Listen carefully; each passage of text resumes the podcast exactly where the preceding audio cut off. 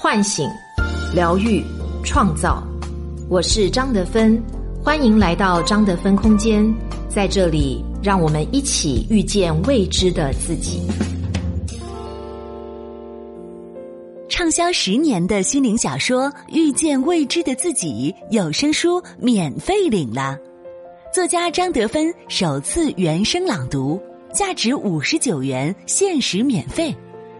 领取方式：加客服微信号“得分零零九”，也就是 D E F E N 零零九，回复音频平台的名字即可获赠。主播简介和专辑介绍里也有领取提示，别忘了告诉朋友哦。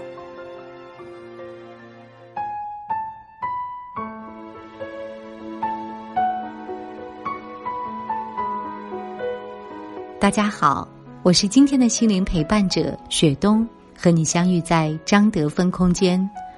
今天跟大家分享的话题是季节性情绪失调，作者妹斯蔷薇。入秋后，寒潮活跃起来，天气逐渐变得寒凉与萧瑟。有朋友开始抱怨，最近常常觉得心情低落，没精打采。很容易陷入一种忧郁的情绪里。有时候在厨房做着饭，看着窗外阴雨绵绵的天气，一片树叶掉落，都忍不住一声叹息。没来由的焦躁，想找老公吵架。他说我变得矫情了，我也觉得莫名其妙。按理说我不是林黛玉的性格呀。不只是我的朋友。很多人也有类似的感受。古人面对秋日的肃杀之境，比我们更爱触景生情。从屈原的“萧萧兮秋风，洞庭波兮木叶下”，到杜甫的“无边落木萧萧下，不尽长江滚滚来”，再到纳兰性德的“人生若只如初见，何事秋风悲画扇”。都郁结着浓浓的悲秋情节，但大多数认为，心情受天气影响是件过于敏感和小题大做的事情。要么拒绝承认，要么偷偷的把情绪藏起来，结果却在心里一点点发酵。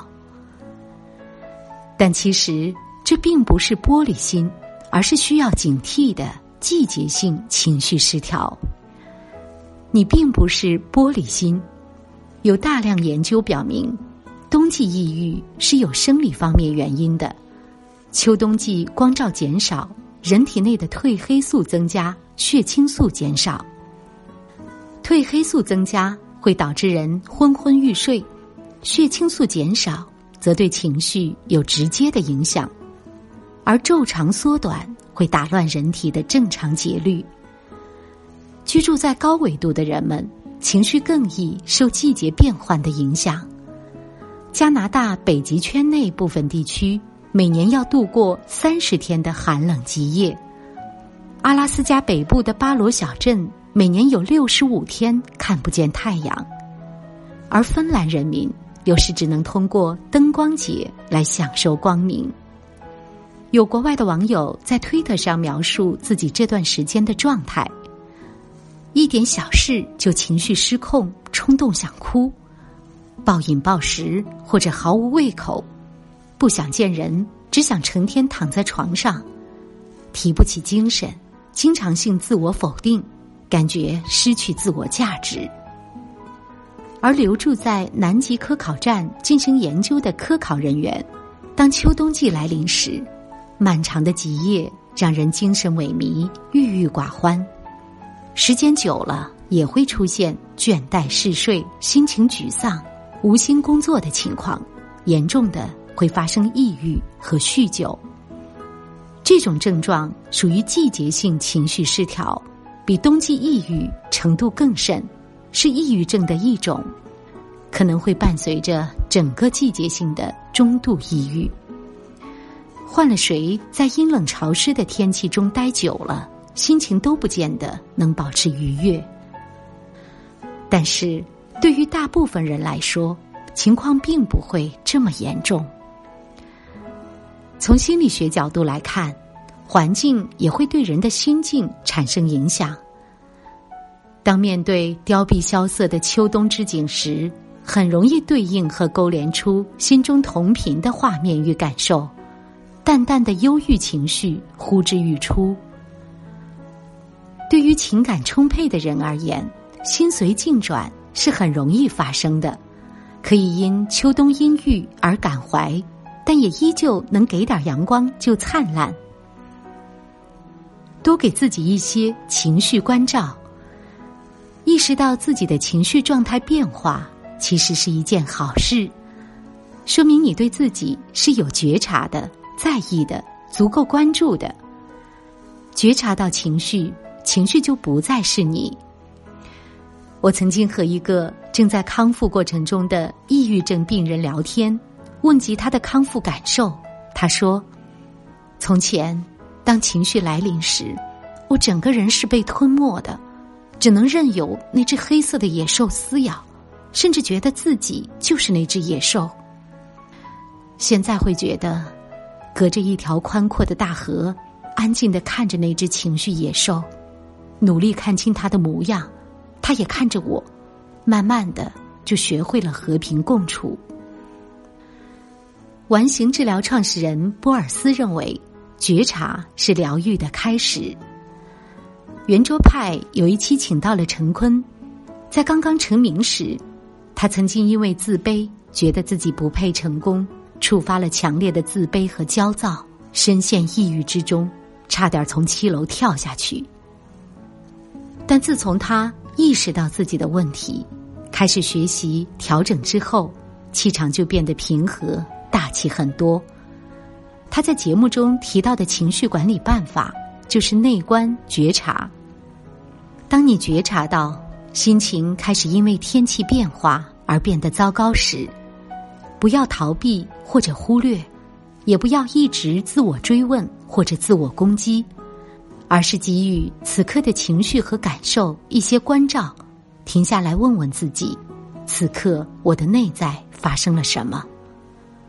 你可以尝试对自己的情绪进行三层解构：情绪的刺激源是什么？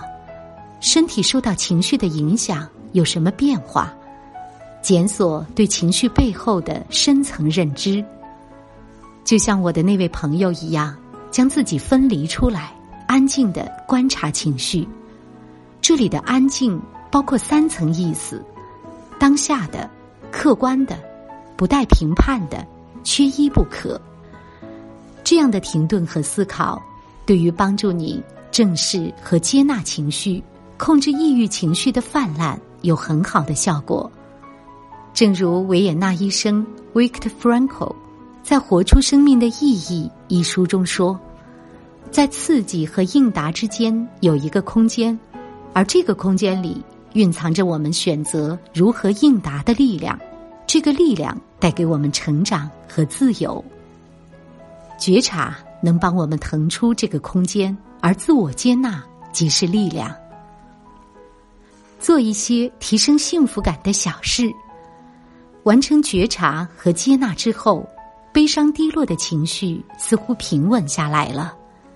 接下来，我们将有能力做出一些调整情绪的改变。反季节的幸福感。上世纪八十年代，日本某杂志曾经提到一个案例：一个青年在东京过冬天，吃再暖和的锅子都没用。觉得冷，觉得抑郁。媳妇儿是北边札幌人，就用札幌法子，家里暖气开得爆炸似的暖，让老公大冬天脱得只穿件汗衫，喝冰啤酒，吃冰镇生鱼片，老公一下子就进入了夏天的氛围，精神也好多了。这就是反季节法的应用。它的原理其实是通过改变环境和行为来调节心情，营造另一种季节的氛围，做一些那个季节的特定行为来激发藏入潜意识中的愉悦感。比如冬季游泳，偶尔吃个冰棍儿，穿亮色的衣服，化明媚的妆容等，都能帮我们回忆起夏季的活力，打破沉闷，收获快乐。户外活动的魔力。户外旅行和运动也能提升幸福指数。北岛曾说：“一个人所行走的范畴就是他的世界。”旅行是一个接纳新鲜事物的过程。旅途中，陌生的环境、陌生的人都可以让我们发生新的链接，产生新的生命体验，拓展每个人的世界边界。这种探索的愉悦感是独一无二的。而运动能带来能量的流动，大汗淋漓之后的兴奋感、满足感和重生感，足够将心中的阴霾一扫而空。另外，户外活动可以沐浴阳光。增加光照的时间，这对于调节生理激素水平、提升愉悦度也很有帮助。和喜欢的一切保持连结。季节在变，但有些稳定心神的人和事是始终都在的。多和自己的家人、朋友交流吧。一次热腾腾的电话粥，一顿精心安排的聚餐，一场与闺蜜的快乐烧品。你会感觉自己正躺在一张柔软而坚实的人际网络之中，心生安宁。兴趣爱好也不要落下。读书观影能游历他人的故事，反观自己的生活；写字画画令人心思沉静而专注；烹饪烘焙过程中，光是食材香甜的气息就足以沉醉。就算是种草浇花，也是在与大自然保持友好而独特的关系。当和自己喜欢的一切保持连结的时候，幸福就悄悄的回来了。季节更替无常，愿你的心中常住着晴天。我是张德芬，如果你想和我有更多的交流和互动。欢迎搜索关注微信公众号“张德芬空间”，心灵之路上，我会和你一起成长。